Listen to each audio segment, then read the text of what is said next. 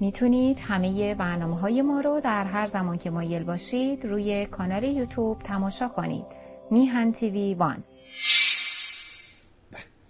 با درودی دوباره خدمت یکایک شما خوبان و نازنینان. سعید بهبانی هستم در این روز جمعه. جمعه 22 بهمن. چه روز نحسی واقعا.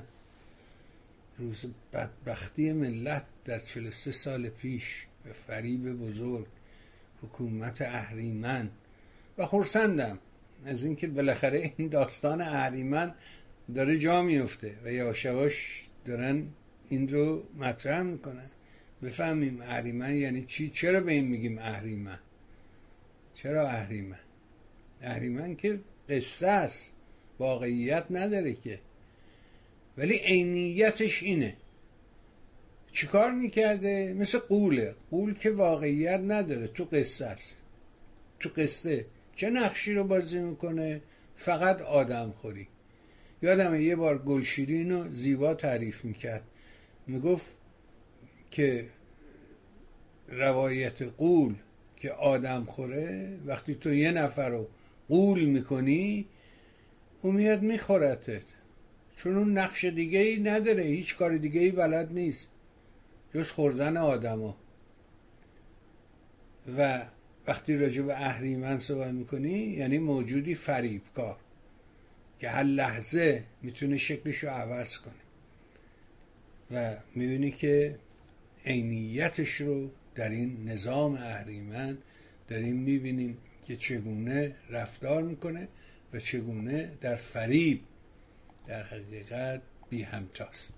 اجازه بده که وقت رو ضایع نکنم. می‌دونم شما در این ساعت منتظر حضور آقای آلبرت هستید. پس بنابراین بریم خدمت آقای آلبرت.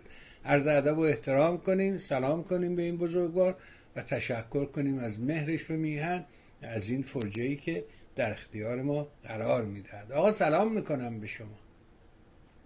با درود به شما و یکایک بینندگان و شنوندگان تلویزیون میهن در سراسر دنیا. آخر هفته خوبی رو برای همه آرزو می‌کنم. به خصوص عزیزانی که صدای ما رو در ایران میشنوند. برای من میفرستن ایمیل و سوالاتی می‌کنن. فقط خواستم این پیام بدم که یه ذره با حوصله باشین. همیشه وقت نمیشه که جواب سوالات داده بشه.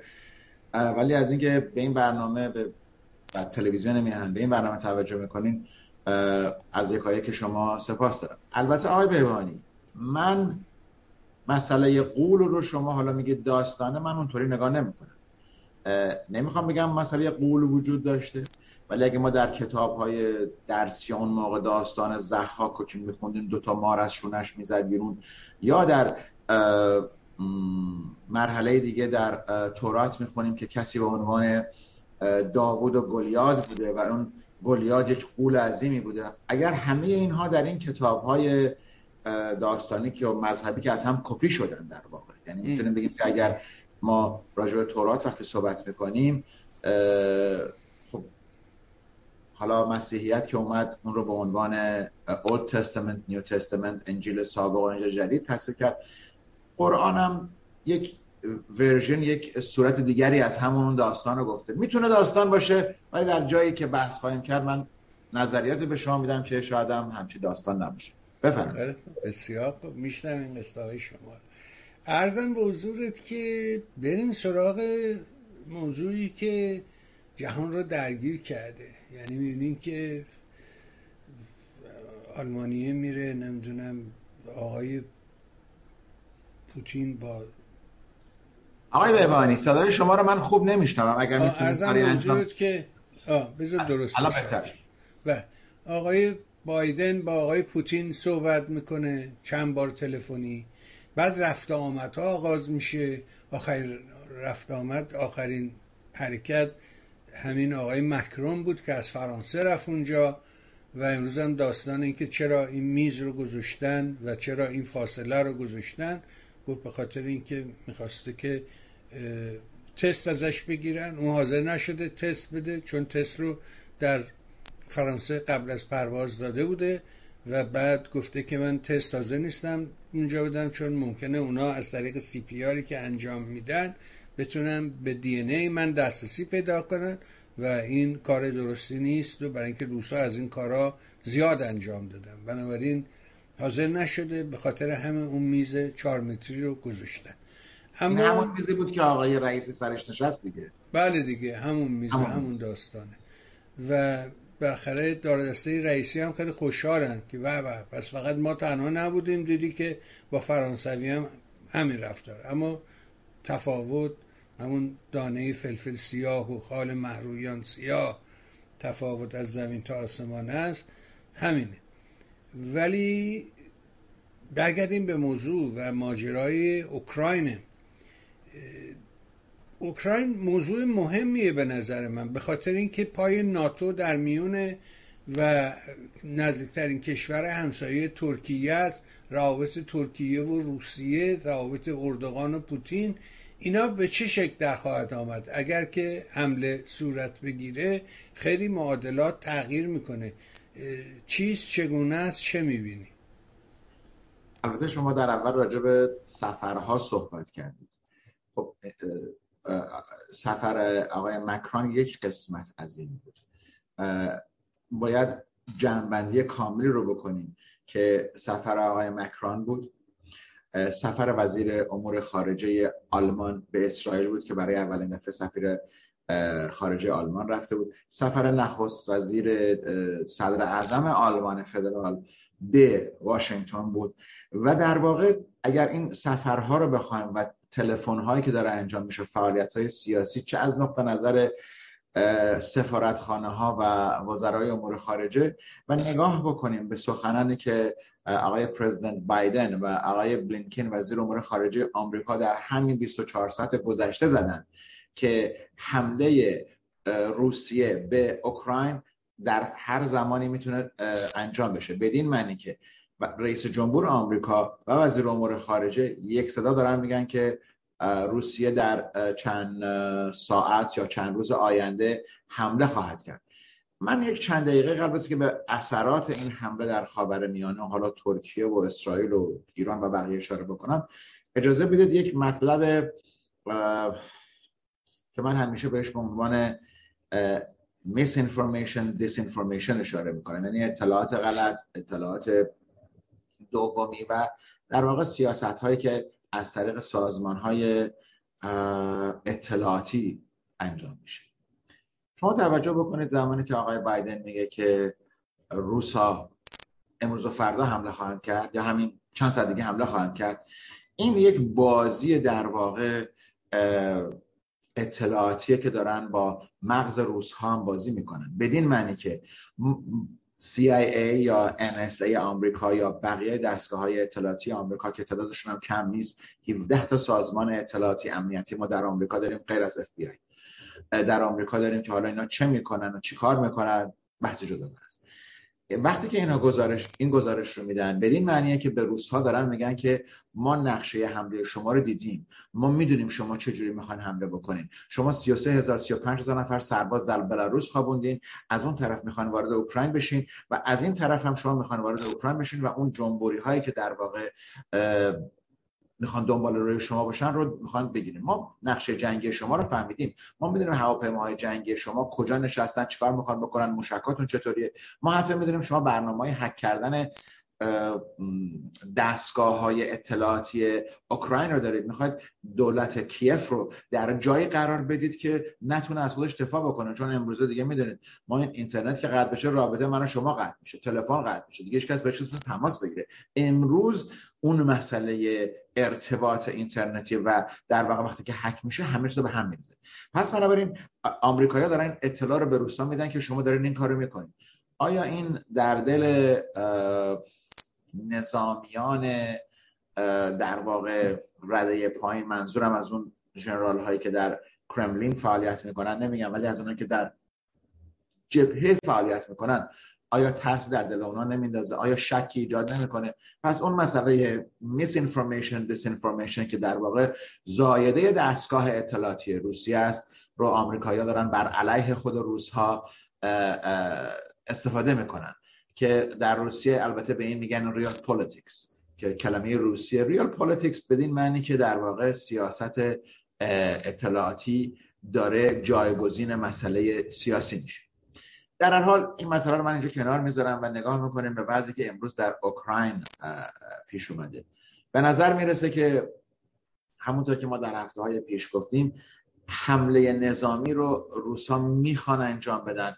ولی دنبال راه حل سیاسی میگن سفر مکرون یکی از اون مسائل بود که ایشون اومده بود ببینه آیا می‌تونه کاری رو انجام بده یا نه. سفر ده روز گذشته یا هفته پیش صدر اعظم آلمان به واشنگتن فقط برای یک مسئله بود و اون که به آلمان ها بگن که حواستون باشه اینجا ناتو وجود داره شما نمی‌تونید زیاد با پوتین و کرملین لاس بزنید. شما جای اصلی شما در اینجاست و کسی که داره از شما دفاع می‌کنه در واقع ناتو هست. امروز جمع, آور... جمع کردن 100 هزار نیروی روسی در اوکراین فقط نمی‌تونه به عنوان یک بلوف سیاسی باشه. امروز پوتین متوجه ضعف دستگاه سیاسی اجرایی کاخ سفید شده. پوتین می‌دونه که بایدن اون رقیبی نیست. پوتین این رو می‌دونه که آمریکا به خاطر اوکراین با روسیه وارد جنگ نخواهد شد. اینهایی که من الان دارم میگم اتفاقاتی که در دو هفته گذشته سه هفته گذشته یک به یک پله به پله اومده جلو و الان داریم ما متوجه میشیم. هشدارهایی که کاخ سفید وزارت امور خارجه آمریکا. در رابطه با این مسئله میدن هشداره. ولی آیا نیروهای آمریکایی حاضر هستن برن در داخل اوکراین و اون شهروندان آمریکایی یا اون dual citizen ها اونا که citizen اوکراینی و آمریکایی دارن بیارن بیرون؟ من فکر نمی کنم که آمریکا همچین کاری رو بکنه برای اینکه اون به معنی جنگ با روس ها خواهد بود. و آمریکا هر کاری رو خواهد کرد که از جنگ با روسیه کنار بیاد. اگر بخوایم مسئله ناتو و آلمان رو در اونجا نگاه بکنیم من نمی‌خوام این تئوری رو ارائه بدم که روس ها تموم شده میان تو اوکراین. روس ها من در هفته های گذشته به طور مکرر گفتم که روس ها اگر به تمامی اوکراین حمله نکنن قسمتی از اون راه زمینی خودشون از خاک روسیه به جزایر کریمه یک جاده در اونجا برخواهند گرفت خواهند کندین رو که میشه در واقع به این نحو انجام میشه که این جمهوری هایی که در اونجا هستن و قسمت روس اوکراین که در واقع با روسی صحبت می‌کنن و خودشون رو روس می‌دونن تا اوکراینی اونها میان در واقع جمهوری مستقل میشن تحت نفوذ پوتین و کرملین.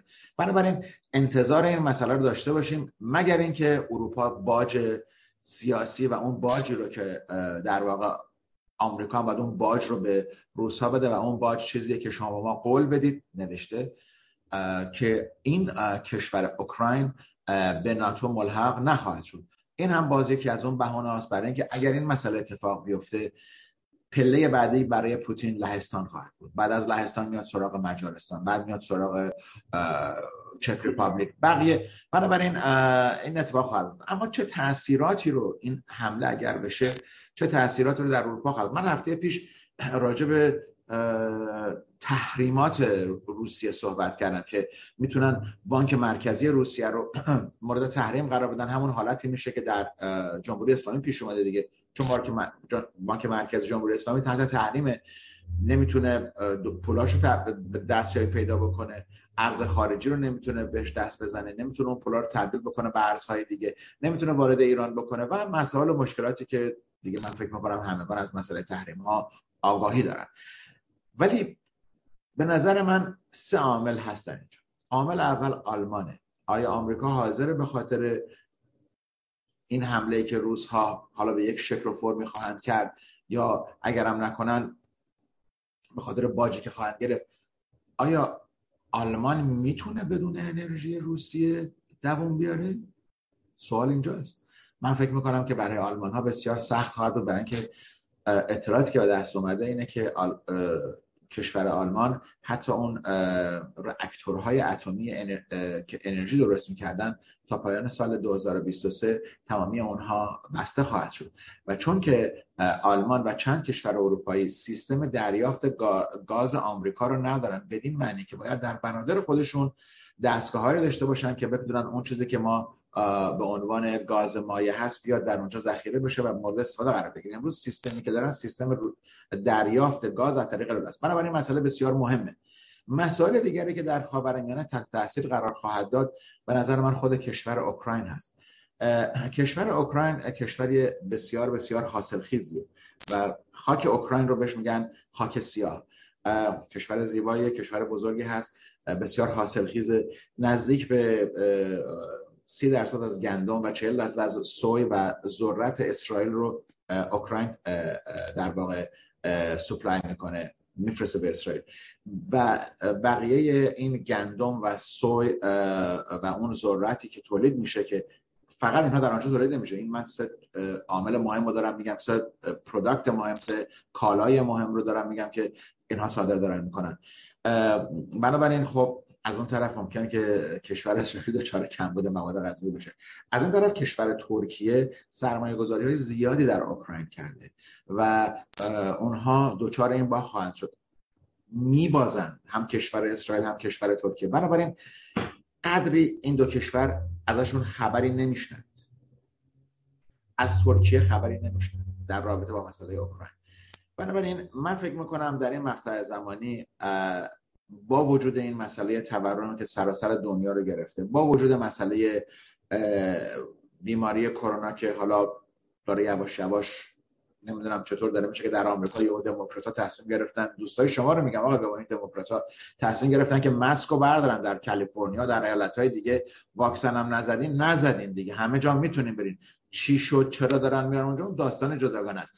ولی من فکر می‌کنم با این مسئله تورم بین المللی با مسئله کمبود کارگر با مسئله اختلالاتی که در خط تولید و در واقع دریافت کالاها از چین و بقیه کشورها هست به نظر من حمله گسترده روس ها به اوکراین اثرات بین المللی خواهد داشت. یعنی می‌دونیم که اثرات اروپایی رو خواهد داشت شکی درش نیست.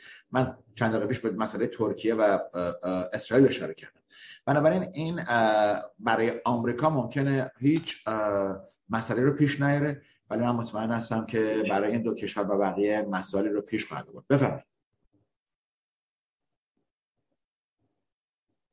درسته. برای آمریکا هیچ وقت هیچ مسئله پیش نیومده. برای اینکه آمریکا it's far away یه جایی که در حقیقت middle of nowhere. این دو اقیانوس. آره دیگه خیلی دوره. یعنی تا بخواد هواپیمای را بیفته از اون ور اقیانوس حرکت کنه از هر طرف. خب ما شاهد بودیم مثلا ژاپن در جنگ جهانی دوم به پر هاربر اومد ولی بیشتر از اون نمی‌تونه جلوتر بیاد. بنابراین هیچ وقت به آمریکا صدمه چندانی وارد نخواهد شد. اما اروپا در معرض این خطر هست. اشاره کردی به ماجرای اسرائیل ترکیه بریم سراغ برجام و سکوت مطلق اسرائیل در این باره و اینکه هیچ حرفی نمی‌زنن دیگه. اون دوره خانخانی تمام شد. دوره بیبی بی که مرتب میکوبید دیگه نمی‌بینیم اونجوری حرف بزنن. چه اتفاقی داره میفته؟ و این لغو تحریم ها که یه سری تحریم ها رو لغو کردن ماجراش چیه به نظره چی می‌بینی این صحنه ها رو اجازه بدین اول توضیحات راجع به مسئله لغو تحریم ها sanction waivers صحبت بکنیم. در جمعه گذشته دیر وقت با وجود اعتراضات و شکافی در حزب دموکرات به خاطر این مسئله هست. وزارت امور خارجه آمریکا یک سری لغو تحریمات کرد. منتها این لغو تحریمات برای جمهوری اسلامی نبود. این لغو تحریمات برای شرکت ها و دولت های خارجی که در واقع کشورهای اروپایی چین و روسیه بود. بدین معنی که این لغو تحریمات در سه قسمت داشت انجام می‌شد. قسمت اول این بود که از نقطه نظر تکنیکی چون این کشورها تحت تحریم می‌تونستن قرار بگیرن و جمهوری اسلامی تحت تحریم بود نمی‌تونستن که اون اضافه اورانیومی رو که می‌خوان حالا اگر این توافق احتمالی انجام بشه که باز من میگم انجام میشه و امضا می‌کنن حالا به چه نحو و شکلی برجام دو میشه سه میشه توافق در واقع میانه ای میشه اونها صحبت جداگانه است ولی توافق انجام خواهد شد. وزارت امور خارجه آمریکا زمانی که این تحریمات رو لغو کرد برای این بود که از نظر تکنیکی بتونن این قرارداد رو امضا بکنن. بدین معنی که احیای برجام در اونجاست که ایران برگرده سر زمانی که اورانیوم کمتری رو داشته غنیسازی اورانیوم متوقف می‌کنه. بنابراین احتیاج بود که طبق قراردادی که بر اساس برجام بوده اورانیوم اضافی تولید شده ایران بره به روسیه. خب روس هم نمی‌تونن بیان این اورانیوم رو بگیرن برای اینکه شرکتش تحت تحریم قرار می‌گیرن. پس آمریکا مجبور شد که لغو تحریمات رو برای دولت ها و شرکت های خارجی انجام بده. هیچ امتیازی برای جمهوری اسلامی نیست این مسئله. ولی برای انجام مذاکرات و توافق احتمالی مسئله بسیار مهمی قسمت دوم این لغو تحریم ها برای مسئله آب سنگین عراق بوده آب سنگین عراق هم باز خب تولید کردن و مقداری از این آب سنگین بوده و قرار بوده یه مقداری از این در, در جمهوری اسلامی بمونه و بقیهش باز توسط حالا روس ها به اوکراین بره یا به چین بره یا به جاهای دیگه بره. در هر حال کشورهای اروپایی هم قرارداد بست داشتن که بتونن آب سنگین ایران رو بیارن بیرون. پس بنابراین در اینجا هم لغو تحریمات کردن که شرکت ها و دولت های خارجی بتونن اضافه, اضافه آب سنگین عراق رو بردارن و آب سنگین عراق رو تبدیل بکنن به آب سبک عراق. حالا برای چی این کار می‌خوان انجام بدن؟ برای اینکه ما می‌دونیم زمانی که اورانیوم غنی میشه و به حد 80 90 درصدی می‌رسه برای اینی که ما بتونیم از این پلاتینیوم درست بکنه پلاتینیوم ماده که باید در داخل اون بمب اتمی اونه که در واقع انفجار پیدا میشه. یعنی اورانیوم تبدیل میشه توسط آب سنگین به اون پلوتونیوم و اینها خواستن آب سنگین رو از ایران بیارن بیرون که ایران قادر نباشه اون اورانیوم رو تبدیل به پلوتونیوم بکنه و بمب اتمی بسازه. بنابراین این هم در اینجا اون لغو تحریمات شد که شرکت اروپایی بتونن این کار انجام بدن. قسمت سوم این مسئله رساندن سوخت به دو در واقع پایگاه بوشهر و پایگاه اتمی تهران بود که اینها باید برگردن به حالت تجسسی باشن یعنی فقط research and development باشن و دیگه نتونن کارهای دیگری رو انجام بدن. و اون پایگاه زیرزمینی فردوه که در واقع باید به حالت تجسسی برگرده و نمی‌تونه نظامی باشه. لغو تحریمات در مقابل این چند مسئله بود که من خدمتتون عرض کردم. و در اینجاست که من بازم تکرار می‌کنم امتیازی برای جمهوری اسلامی نیست. فقط برای اینه که بتونن اون قرارداد رو مجددا احیا بکنن و وارد اون قرارداد بشن. حالا اینجا چه اتفاقی میفته و چطور میشه؟ آیا مسائل دیگری هم هست؟ من فکر می‌کنم در روز سهشنبه گذشته که مذاکرات مجددا شروع شد این حسن نیت آمریکا را داشت نشون می‌داد برای اینکه آمریکا می‌خواد برگرده به اون قرارداد به هر قیمتی که هست. این قول انتخاباتی آقای پرزیدنت بایدن بوده که می‌خواد برگرده به این برجام رو احیا بکنه توافق دیگری بنویسن. به هر نحوی که هست اینا می‌خواین عمل انجام بشه. فراموش نکنیم که در سال 2020 بر اساس اطلاعات به دست اومده جمهوری اسلامی تونسته نزدیک 25 بیلیون دلار نفت بفروشه. یعنی این آمریکا این اجازه رو داده بهش. حالا کاخ سفید بوده یا وزارت امور خارجه یا چشماشون رو بستن که کره جنوبی و چین و بقیه نفت خریدن از ایران مسائلی که داره اتفاق میفته در کنار همین مسائل آمریکا از کره جنوبی درخواست کرد که 18 میلیون بدهکاری ایران رو به سازمان ملل از روی پولهای بلوکه شده در کره جنوبی به سازمان ملل پرداخت بکنه که جمهوری اسلامی حق رأی خودش رو در سازمان ملل از دست نده. بنابراین جمعبندی این مسائل و نکات دیگری که حالا من فکر می‌کنم اتفاق افتاده یا ما اطلاع نداریم یا ارزش گفتن نداره در اینجا پولهای دیگری هم هست که آزاد شده می‌دونیم که نفت شرکت هایی که دارن نفت از ایران می‌خرن آمریکا پشت پرده به گفته که ما شما را تحریم نخواهیم کرد. همه این مسائل یک نوع حسن نیت کاخ سفید و ادمنستریشن دولت آقای پرزیدنت بایدن هست که به جمهوری اسلامی و این گروه منظور من از این گروه یعنی رئیسی و دار دسته است که برگردیم بیاین سر مذاکره. اگه نیاین بالاخره ما که شما رو بنیان گذاری کردیم ممکن از بین برین. زودتر برگردیم بیاین سر سر جاتون بشین عقل بیاد به سرتون.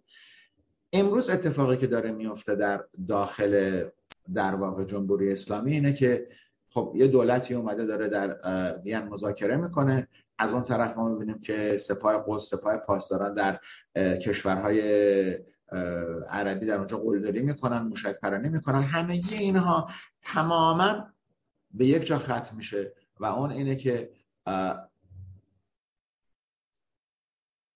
هر نوع قراردادی که نوشته بشه. هر نوع سکوتی که از اورشلیم از آنکارا و بقیه کشورها من جمله عربستان سعودی و بقیه. دیدیم که امارات هیچ کاری نکرد وقتی موشک ها رو زدن. همه اینها نشانگر یک مسئله است که جمهوری اسلامی برمیگرده. یعنی جمهوری اسلامی با این سیاست نادرستی که جناح چپ حزب دموکرات رئیس جمهور آمریکا رو داره مجبور می‌کنه من فکر می‌کنم اینا برمیگردن و دوباره اون جسم نیمه مرده جمهوری اسلامی رو دارن درش یک روحی میدمن که بیاد و دوباره این برنامه که داریم می‌بینیم در ایران و در منطقه ایجاد بکنن. اما چرا سکوت در اورشلیم؟ خب امروز کس دیگری در اورشلیم نخست وزیره به نام نفتالی بنت. رئیس جمهور نخست وزیر 47 ساله از نظر من کمی کم تجربه است ایشون آمادگی پذیرش این پست رو نداشته. ولی اگر به تاریخچه دولت نگاه بکنیم و نگاه بکنیم که در هفت سال گذشته منظورم از سال 2014 که تقریبا معلوم بود برجام داره تنظیم میشه و 2015 که به امضا رسید و تا به امروز هفت سال که داره میگذره در اون زمان شخصی در اورشلیم نخواست وزیر بود به نام بنجامین نتانیاهو. بنجامین نتانیاهو با هر سلاح و وسیله که در دست داشت با رئیس جمهور وقت آمریکا آقای پرزیدنت اوباما جنگید. ایشون رو خجل زده کرد. به دعوت سخنگوی مجلسین آمریکا ایشون اومد به واشنگتن. در داخل کنگره آمریکا برای بار سوم صحبت کرد. تنها کسی که سه دفعه در جلوی کنگره آمریکا صحبت کرده وینستون چرچیل بود اونم زمان جنگ جهانی دوم بود. آقای بنجامین نتانیاهو این کار کردن و درگیری سیاسی خودشون رو با آقای اوباما شروع کردن و ایشون رو در واقع به چالش کشیدن. و گفتن که شما نمی‌تونین این قرارداد امضا بکنین قرارداد قرارداد بدیه. ولی در همون زمان هم فراموش نکنیم که در داخل اسرائیل نظامیان و سیاستمدارایی بودن که با برجام اشکالی نداشتن برای اینکه برجام می‌تونست جمهوری اسلامی و مسئله اتمی شدنش رو کنترل بیاره. حالا اگر بر طبق اطلاعاتی که درج پیدا کرده که فکر آمریکا فکر می‌کنه می‌تونه ایران رو وارد این قرارداد بکنه که تا 2025 اونجا بمونه و از 2025 تا 2030 برای پنج سال دیگه این تحقیقات رو بذاره کنار ببخشید اقدامات رو بذاره کنار و بعد از اون هر کاری که خواستن بکنن اگر اینا 20 ساله که منتظرن سلاح اتمی درست بکنن. جمهوری اسلامی خب 7 8 سال دیگه هم وای میسن براشون مسئله مسئله نخواهد بود. نکته ای که در اینجا هست اینه که آقای بنت وقتی میان در اسرائیل در زمانی که آقای بنجامین نتانیاهو اوباما رو مورد چالش قرار داده بود ایشون تمامی کوشش خودش رو کرد که پشتیبانی خودش رو از بنجامین نتانیاهو نشون بده. ولی امروز آقای بنت داره سعی می‌کنه که گفتمان صحبت ها و طریقه فکری در واقع اون public opinion منظور من افکار عمومی اسرائیل رو عوض بکنه. سکوت به همین دلیله. سکوت به این دلیله که آقای بنت باید این رو به مردم اسرائیل به شهروندان اسرائیل این رو باید بفروشه از نقطه نظر یک سیاستمدار که بله زمانی که بنجامین نتانیاهو پرزیدنت ترامپ رو مجبور کرد که از برجام بیاد بیرون البته من فکر می‌کنم ایشون مجبور کردن چون آقای پرزیدنت پرزیدنت ترامپ همیشه می‌خواستن از برجام بیان بیرون گفتن قرارداد خوبی نیست. اشتباه بزرگ نتانیاهو این بود که تمامی شرط بندی خودش رو روی ترامپ کرد. اگر امروز اسرائیل بخواد شروع به انتقاد بکنه از بایدن پرزیدنت بایدن دو تا مشکل میشه. مشکل اول اینه که باید برگرده اون رئیس جمهور قبلی منظورم ترامپ رو مورد در واقع یک سوال قرار بده که شما بدون داشتن یک برنامه, برنامه درستی از برجام اومدین بیرون. خب اومدن بیرون از برجام یک قسمت بده ولی چه کار می‌خواستید بکنید؟ چه عملی رو می‌خواستید در مقابل اینها انجام بدید؟ امروز آب فراموش نکنید جمهوری اسلامی قابلیت هسته‌ای پیدا کرده. فراموش نکنیم که بازگشت به این برجام 2015 که ما داریم راجع بهش صحبت می‌کنیم این پیشرفت ها و قابلیت جمهوری اسلامی رو معکوس نمی‌کنه.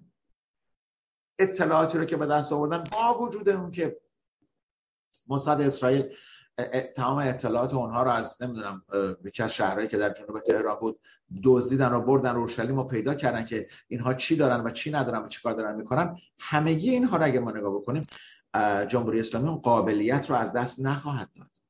اون رو معکوس نخواهد کرد و اعتراضات سناتورهای آمریکایی هم با آقای بایدن همینجا به پرزیدنت بایدن که شما وارد چه مسئله می‌خوای بشید بنابراین این سکوتی که اورشلیم داره انجام میده اول اینه که نمی‌خوان آقای بایدن پرزیدنت بایدن رو مورد چالش قرار بدن. همون کاری که نتانیاهو با اوباما کرد.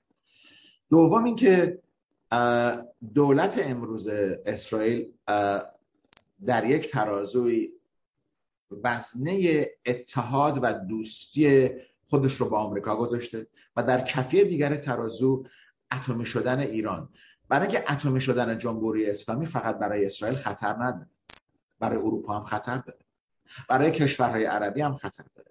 من چندین دفعه در برنامه اشاره کردم که آمریکا در حال ساختن پایگاهی در اردن هست که تمامی اون کشورها رو مورد پوشش اتمی و موشکی قرار بده و بنابراین من فکر می‌کنم این دلیل مخفی سکوت اورشلیمه اما در پایان می‌تونم این مسئله رو من نتیجه گیری بکنم که اشتباه بنجامین نتانیاهو اشتباه گذشته پرزیدنت ترامپ همگی اینها نمی‌تونه امروز این نخست وزیر اسرائیل رو مجبور بکنه که درگیری جدید رو با این ادمنستریشن این دولت انجام بده. بنابراین این سکوت امروز به نفع اسرائیل این سکوت امروز به نفع در واقع سیاست میانه رویه که این دولت انتخاب کرده. و چون که تقریبا می‌دونیم بنجامین نتانیاهو از صحنه سیاسی اسرائیل برای 7 تا 10 سال آینده کنار خواهد رفت. به خاطر مسائل و حداقل اتفاقاتی که در داخل اسرائیل داره میفته و ایشون می‌خواد اون چیزی به عنوان پلی بارگن یعنی قبول بکنه که اشتباه کرده و خطا کرده و بره کنار و دیگه برای هفت سال نخست وزیر نباشه و مسئله انتخاباتی شرکت نکنه. می‌دونیم سایه سنگین بنجامین نتانیاهو از روی سیاست اسرائیل داره برداشته میشه. بنابراین به نظر من این سکوت کاملا درسته. امروز اسرائیل نمی‌تونه در مسئله برجام با آمریکا نفوذ بکنه. آمریکایی‌ها گوش می‌کنن ولی عملی رو انجام نمیدن یعنی به نگرانی های اسرائیل. و حتی هفته پیش وقتی که بعد از جمعه که آقای بلینکن اون تحریمات رو لغو کردن مشاور امنیت مشاور امنیت ملی آقای بنت بلا فاصله به واشنگتن پرواز کرد. خب آقای بنت وقتی خودشون پرواز نکردن یعنی چی آقای نفتالی بنت؟ یعنی که دیگه نمی‌تونه در اون سیاست و برنامه هایی که در آمریکا هست نسبت به برجام تغییرات ایجاد بده.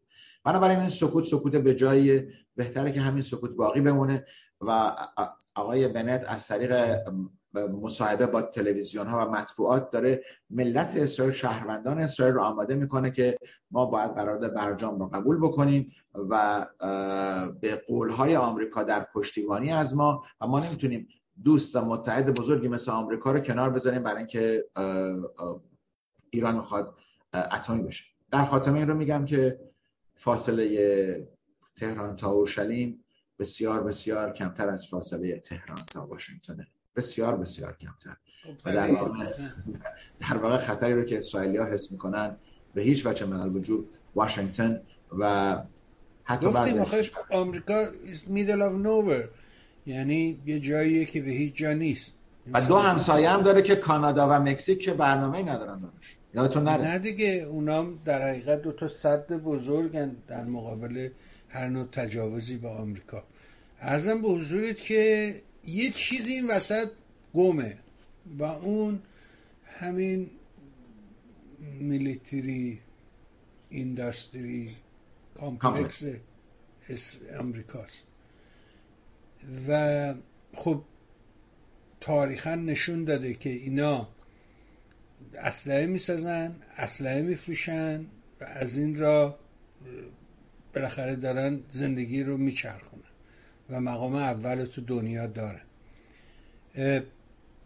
یه روزی بالاخره این اسلحه ها باید مصرف بشه. همینجوری بخرن فایده نداره که بذارن چه اتفاقی میفته مگر اینکه پوسیده بشه بگم بیا نوشو بخر. خب اونا رو باید چیکار کن بریز دور دوباره چیکار کنه یه جایی بایستی که تموم بشه این بازی. یعنی نمی‌تونه ادامه دار باشه. بنابراین در کنار همه این داستان ها می‌بینیم که عربستان سعودی هم تقاضا می‌کنه که اتمی بشه. امارات هم به زودی اتمی خواهد شد. اونا هم پول دارن. میگه آقا پول میدم می‌خرم. هر کی داره بیاره ما بفروشه ما می‌خریم ازش. جمهوری اسلامی هم از همینجا شروع کرد. از خریدن شروع کرد و امروز به این نقطه رسیده. اما یه چیزی رو همه از آن دارن و اونه که شما روی کاغذ ممکنه که به این محله برسی. بفهمی که دوی به علاوه دو چهار میشه چهار به علاوه دو هم سه میشه هفت. ولی وقتی می‌خوای این رو بسازی اون وقت اونجا یه تکنیکی داره که بهش میگه فوت کوزگری اون فوت این نداره. اونجا همه از آن دارن که اینا فاقد اون صنعت هستن و نمی‌تونن. چند روز پیشا این یارو فرمانده نمی‌دونم رئیس ستاد ارتش یه باغری پسرک جوالقیه فاسد همشون فاسدن اینا. و همشون یه جور قاچاقچی هن. قاچاقچی مثل اسکوبار مثل الچاپو. اینا همه از این تیپ طبقه هستن. قاچاقچی های مواد مخدرن. یادمون نره.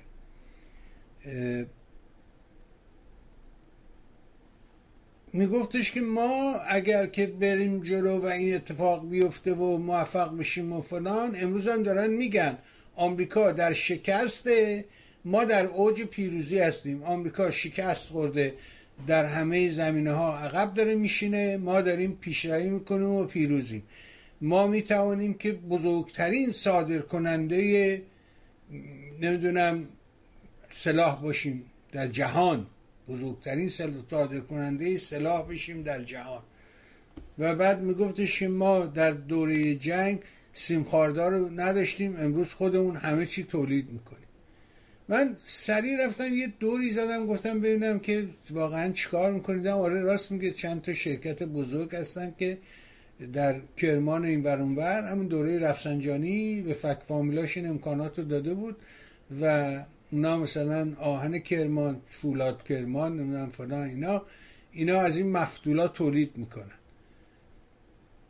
ولی دیروز تو خبرها بودش که اصلا صنعت فولاد ایران ورشکسته است و توان ادارهش رو ندارن. و اون یکی وزیره گفته که اینا رو منتقل کنید سوریه کارخونه فولاد رو برید سوریه. یعنی اینا یه پیک اینطوری دارن. رفتن بالا سقوط کردن. رفتن بالا سقوط کردن به خاطر فسادی که توی سیستمشون وجود داره. آی بمانید اجازه بدید من یه نکته رو در اینجا بگم. ببینید البته هم آمریکا هم اسرائیل و بقیه کشورها با ایران با جمهوری اسلامی در چند جبهه مبارزه می‌کنن. منظورم اینه که فقط در یک جبهه جبهه اتمی نیست جبهه های دیگر هم به خاطر اتفاقاتی که در منطقه داره میفته هست. اما نکته اساسی که من می‌خوام بگم اینه که ببینید قوی ترین سلاح مبارزه اسرائیل در برابر برنامه های جمهوری اسلامی این با اشاره به این مطلبی که شما کردین سیم خاردار دارم در برابر برنامه های اتمی ایران اون اقتصاد قوی و شکوفای اسرائیل بعد از مسئله کرونا بدین معنی که اسرائیل قادر هست که ایران رو همون فرمولی که در سال 1980 ریگن با اتحاد جماهیر شوروی سابق پیاده کرد. یعنی انقدر مسئله تسلیحاتی و نفوذ اتحاد جماهیر شوروی رو در کشورها زیاد کردن چون تناب از نازوکیب هم پاره میشه تناب کلفت هم پاره میشه. بنابراین وقتی که آمریکا به این مسئله پی برد به خصوص در زمان ریگن که ما می‌تونیم انقدر با این مسابقات تسلیحاتی و گسترش منطقه‌ای رو زیاد بکنیم که اینها پاره بشن و این اتفاق افتاد. امروز سیاست اسرائیل در اینجا به نظر من همینه. زمانی که ما می‌بینیم هواپیمای آقای بنیگنز برای سفر از اسرائیل به بحرین از روی فضای عربستان سعودی رد میشه. حالا روابط دیپلماتیک ندارن نداشته باشن ولی هواپیمای وزیر امور خار... وزیر دفاع اسرائیل از روی عربستان رد میشه. می‌بینیم که ماموران اطلاعاتی امنیتی موساد با هواپیمای شخصی از تل بلند میشن در اردن به زمین میشن و از اردن میان به دعا می‌رسن. پایتخت قطر. خب قطر هم رابطه نداره. بنابراین امروز تمامی این مثال هایی که من دارم برای شما می‌زنم به خاطر اینه که سیستم اسلحه سازی کارخانه های اسلحه سازی اسرائیل به خاطر وضع شکوفای اقتصادی و رابطه ای که اسرائیل با کشورهای عربی پیدا کرده و درآمدهایی رو که پیدا کرده جمهوری اسلامی نمی‌تونه از نقطه نظر اقتصادی و نفوذ منطقه با اسرائیل مبارزه بکنه. و این یکی از اون راههاییه که این دولت دولت بنت داره انجام میده که در واقع جمهوری اسلامی رو به ورشکستگی اقتصادی در قسمت خارج برسونه. شما اشاره کردید که کارخانه ها رفته سوریه خیلی کارخانه ها از ایران اومده بیرون. به همین دلیل هست که می‌تونن کنترل بکنن و شاید درآمدی رو برای سپاه پاسداران و بقیه داشته باشن. ولی این نکته رو که من اشاره کردم که این مسئله یکی از مسئله که خیلی کمتر بهش داره اشاره میشه می‌تونه در واقع کمر اقتصاد اقتصاد جمهوری اسلامی رو خورد بکنه. و اون چیزی بود که در واقع بنجامین نتانیاهو و ترامپ داشتن با همدیگه می آوردن در یک سطحی که بتونن جمهوری اسلامی رو متوقف بکنن. بفرمایید. مقصودم به حال نتیجه که می‌خواستم از حرفم بگیرم اینه که من اصلا با این سیستم فاسد. سیستم فاسده. مردم هم فاسدن و نگاه می‌کنیم تو همین خودمون. نمی‌خواد زیاد دور بریم اینا. همین خودمون بغل دستمون نگاه می‌کنیم. می‌بینیم فساد رو در همین جام داریم می‌بینیم و بنابراین وقتی که آب افتاد توی ساختمون ساختمون فرو میریزه. هر شکلی بخوای شما بهش بدید هر رنگی روش بزنی فایده نداره.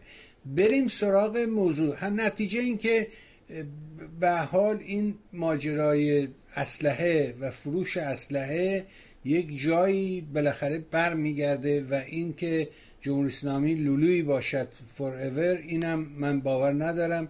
یه جایی این میشکنه یه جای دیگه ای شکل می‌گیره. اون کجا خواهد بود؟ اون لولو می‌تونه اون لولو می‌تونه تبدیل بشه به افغانستان و طالبان. همین. اون رو می‌تونه تبدیل بشه یکیش تب می‌تونه آذر یکی از این کشورهای سابق اتحاد جماهیر شوروی باشه. در هر حال داریم داشتیم. ما لیبی رو داشتیم عراق رو داشتیم. شما خب دیدید که در رابطه با لیبی و عراق هم این مسائل بود. ولی خب هیچ لولوی مثل نوری جمهوری اسلامی برای مجتمع دستگاه اسلحه سازی آمریکا به نظر من نفت, نداشته. آقای 15 تریلیون دلار 15 تریلیون دلار در داخل خلیج فارس. ایران رو بذارید کنار.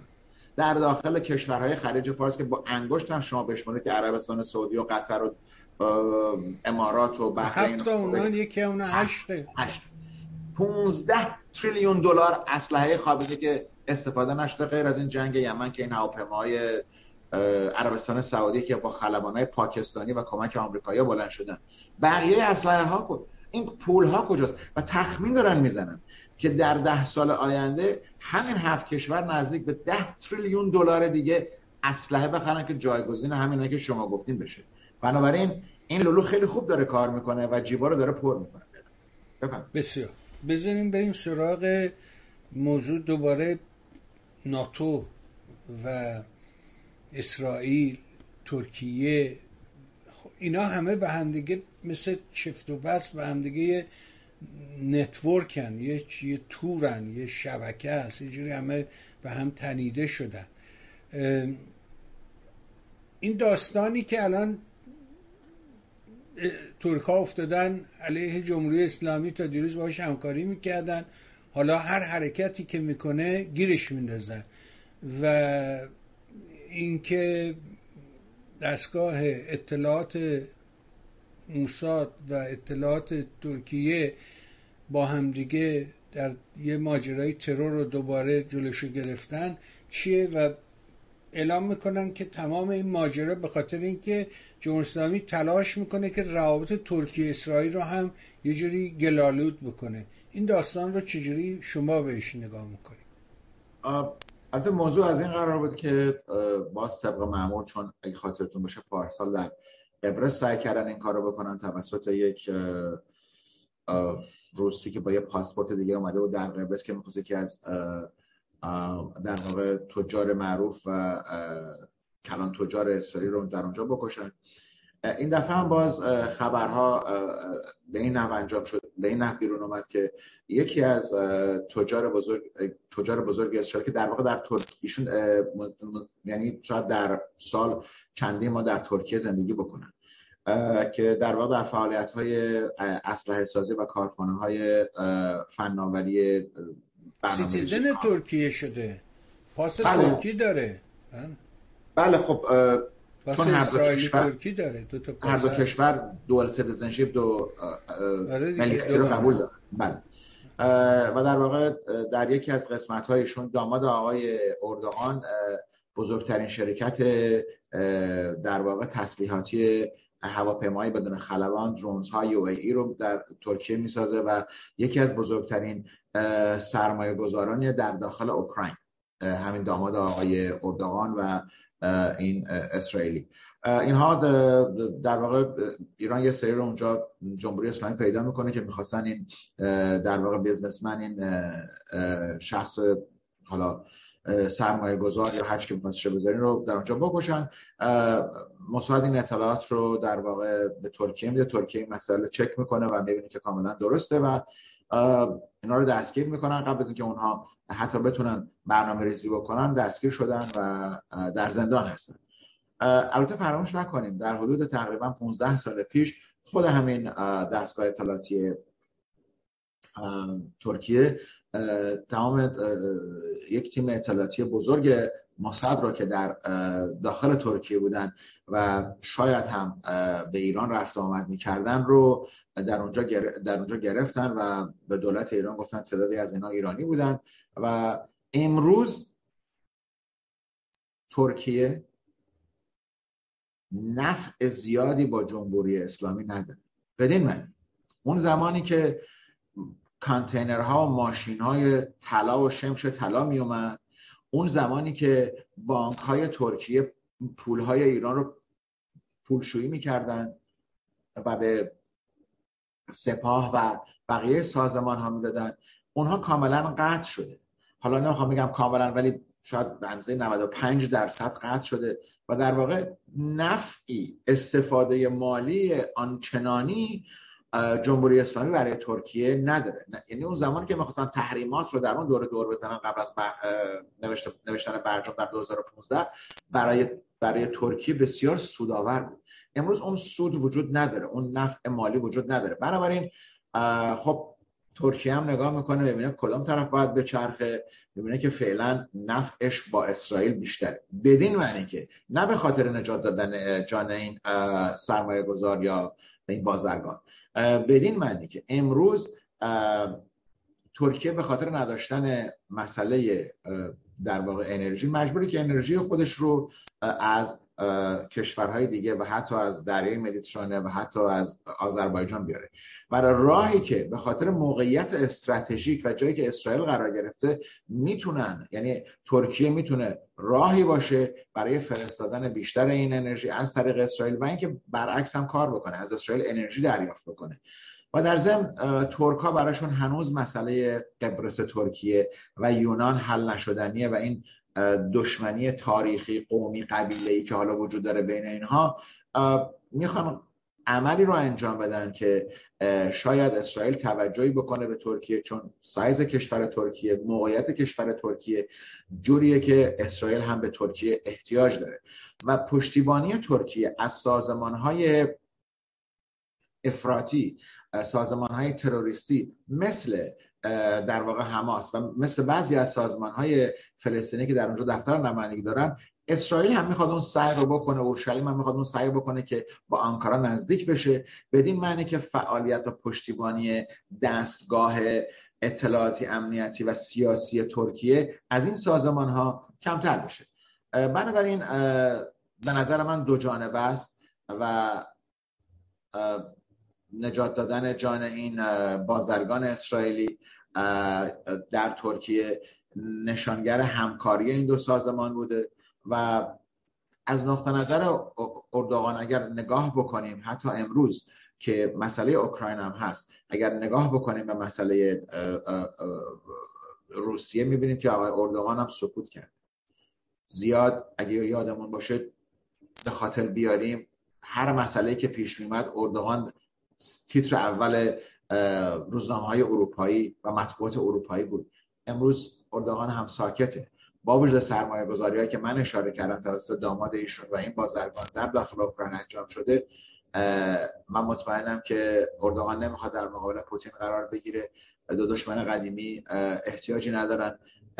آیا اوکراین اون بره که باید بدیم به این گرج بخوره که ساکت بشونه معلوم نیست. جوابها داده خواهد شد. ولی امروز با تغییر دولت در اورشلیم و روی کار آمدن رئیس جمهور جدید در اسرائیل که تا چند هفته دیگه از ترکیه دیدن خواهد کرد و با آقای اردوغان مذاکره خواهد کرد. البته رئیس جمهور در اسرائیل یک مقام تشریفاتیه. قدرت سیاسی و اجرایی نداره به دستورات نخست وزیر به دستورات دولت عمل می‌کنه. یعنی قبل از اینکه ایشون سفر بکنه از طرف دفتر نخست وزیری اطلاعات رو به ایشون میدن که راجع به چه مسائلی صحبت بکنه یا نکنه.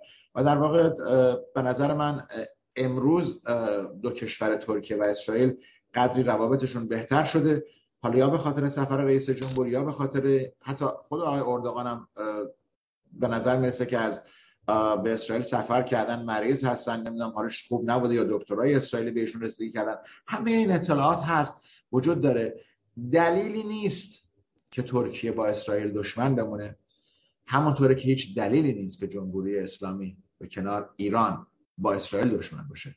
بنابراین اون لولو خورخوره می‌بینیم که امروز داره فعلا کار می‌کنه. ولی دنبال بهبود روابط ترکیه و اسرائیل آنکارا و اورشلیم در چند ماه آینده باشه. بفرمایید. اون چیزی که من بهش نگاه می‌کنم اینه که فساد همه رو گرفته. از سطح تا زیل این بین مردم هم رفته. یعنی نمیشه بگیم که جدا. و یه فایل صوتی دوباره منتشر شد. این داستان حک کردن ها رو چجوری می‌بینی؟ اینکه در مشهد تو بازار مشهد بلنگوه یا داره 22 بهمن می‌خونه یهو میگه مرگ بر خامنه ای مرگ بر نمی‌دونم فلان. آیا واقعا این کار فکر می‌کنی بیرونیه یا فکر می‌کنی یه عده آدمای شجاعی در داخل اینقدر شجاع شدن که افتادن در این کارا رو انجام میدن. خودت چی فکر می‌کنی شخصا؟ من فکر می‌کنم این بر دو قسمته. زمانی که شما راجع راجع مشهد دارین صحبت می‌کنین باید اون رو به حساب یه سری بچه های بازوق یا شاید هم شجاع هر جوری که اسمشون رو بزنین. من این تئوری که خیلی از دوستانم خیلی از برنامه دیگه که من هستم میگن که نه اینا کار کار خودشونه. بازم تکرار می‌کنم. در سطح بندر رجایی راه آهن تلویزیون های ایران رو که کردن یک برنامه کاملا تحریزی شده از قبل انجام شده که تونسته اون کار انجام بده. حالا عکس مجاهدین و مسعود رجوی و اینا رو گذاشتن اون که داستان دیگری است. ولی در مسئله زندان اوین وقتی که اون دوربینا هک شد باز به نظرم اون کار داخلی بود. من نمی‌خوام بگم کار کار خود رژیمه که داره این کارو می‌کنه. داستان مشهد رو من همون قسمت دوم می‌ذارم. یعنی در کار داخلی چون سطح سراسری نداشت. زمانی که پمپ بنزین از کار افتاد من فکر می‌کنم با وجود که این تئوری وجود داشت که خب نه اینا این کارو کردن که بنزین گرونتر رو بفروشن و اینها چون کارتا از کار افتاده بود. من این من این باور رو دارم که در هر حمله در واقع که حک میشه در هر حمله که از طریق اینترنت انجام میشه در حال یه مقدار برای انجام انجام اون یه مقداری بالاخره خوبیایی رو داره یه مقداری برنامه هایی رو پیش میاره که شاید درست نشون داده نشه. من فکر می‌کنم اینا دو گروه هستن هم گروه هایی هستن که در داخل دارن این کار انجام میدن که کارهای کوچیک‌تر می‌کنن.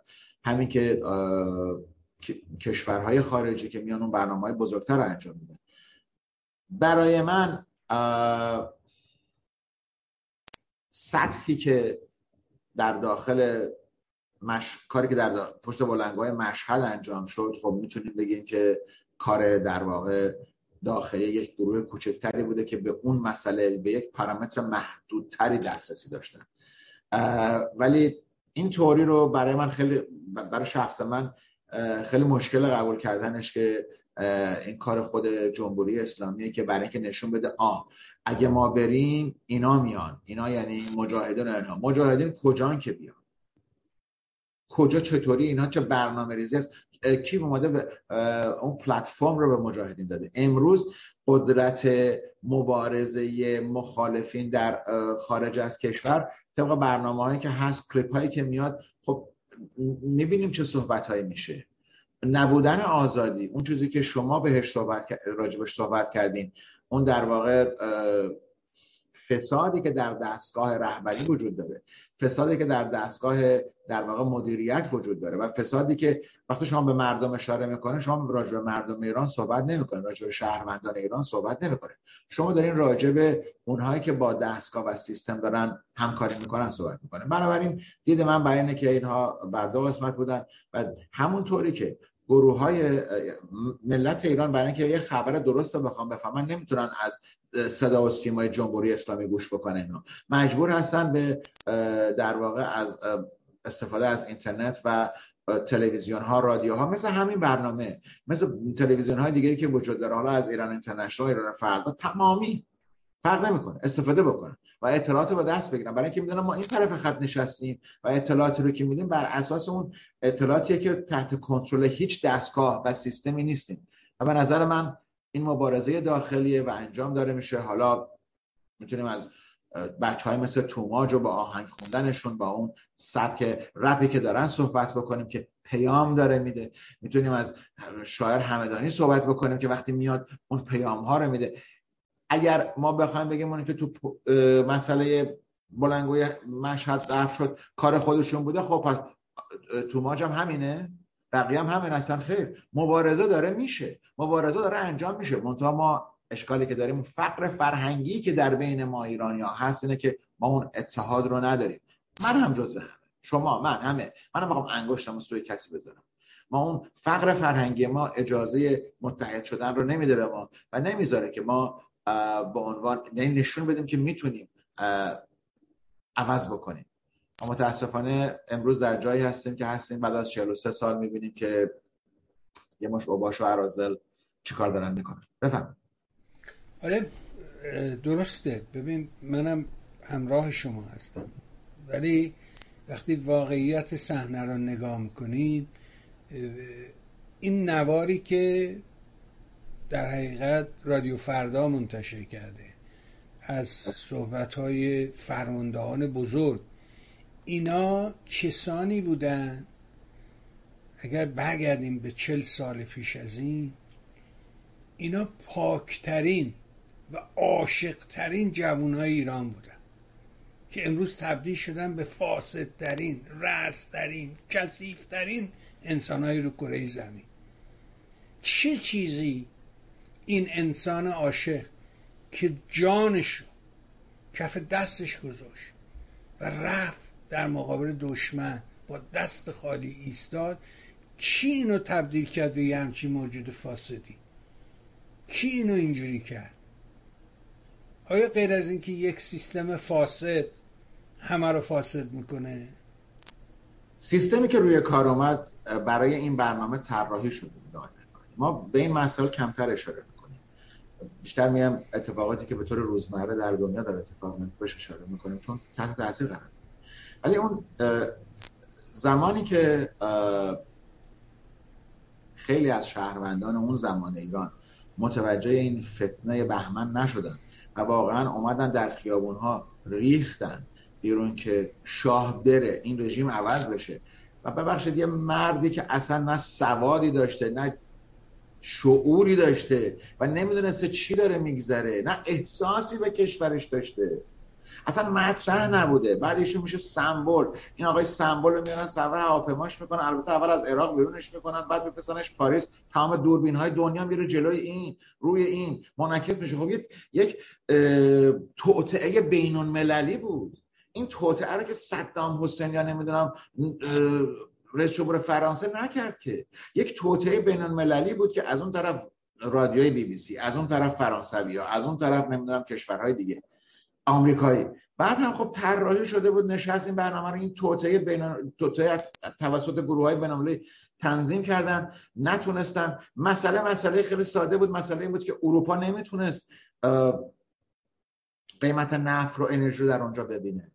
وقتی که به شاه هشدار داده شد با کشتن ملک فیصل پسر برادر ملک فیصل زمانی که گلوله رو از پشت تو سر ملک فیصل زد در داخل کاخ عربستان سعودی در داخل ریاض در داخل کاخ پادشاهی. وقتی اون گروه را زدن و شاه فقید ایران اون هشدار رو یارا ندید یا قبول نکرد بنابراین زمان رسیده بود که تغییرات رو بدن و اجازه ندن که من بارا اشاره کردم ایران آمریکای کوچیکی بود که صاحب همه چیز بود. همونطور که آمریکا می‌تونه 95 درصد از احتیاجات خودش رو البته خب آمریکا نظر کشاورزی خیلی غنی‌تر نظر آبم خیلی غنی‌تر از ایران است. ولی از نقطه از این دو مسئله رو بذاریم کنار ایران می‌تونست اونجا. ما نیروی انسانیشو داشتیم.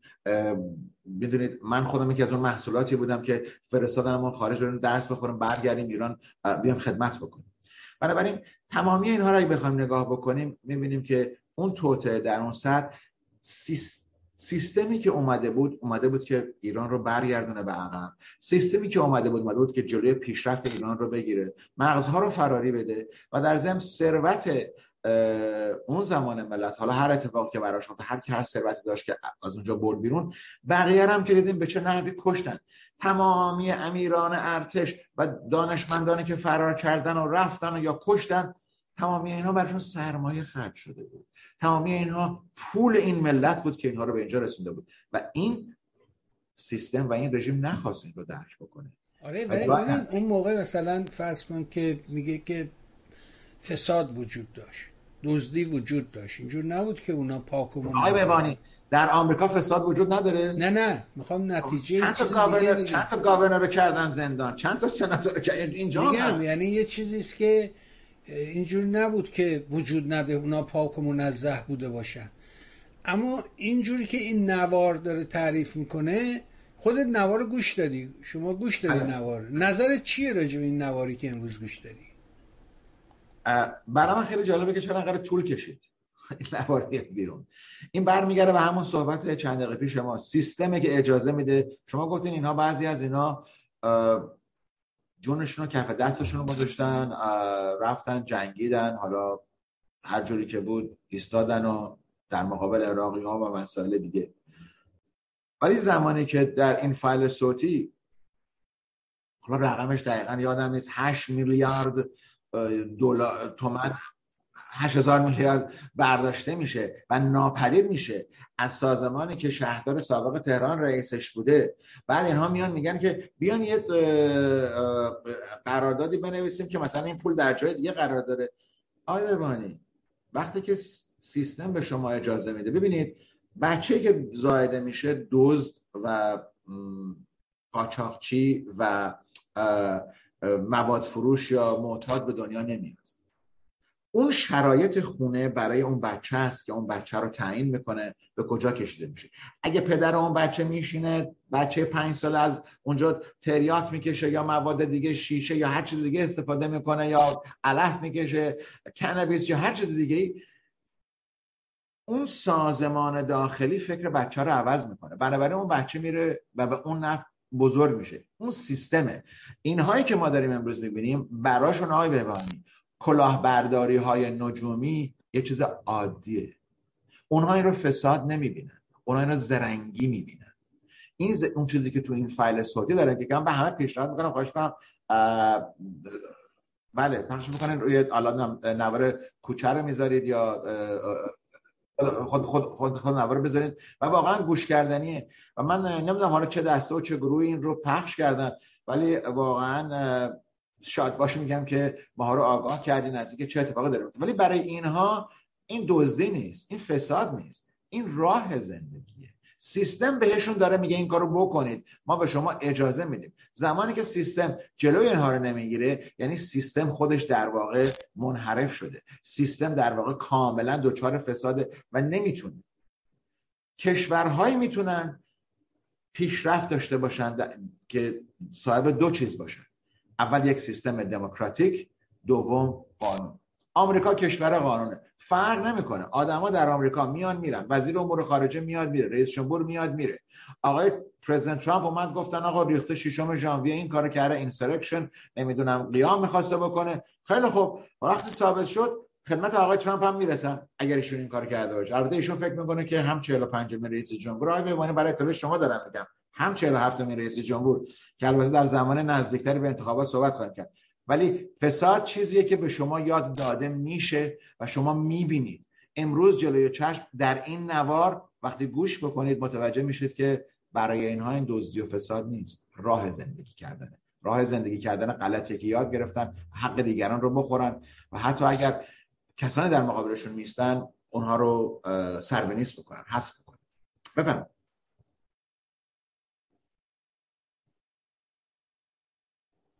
دقیقا نکته در همین جاست.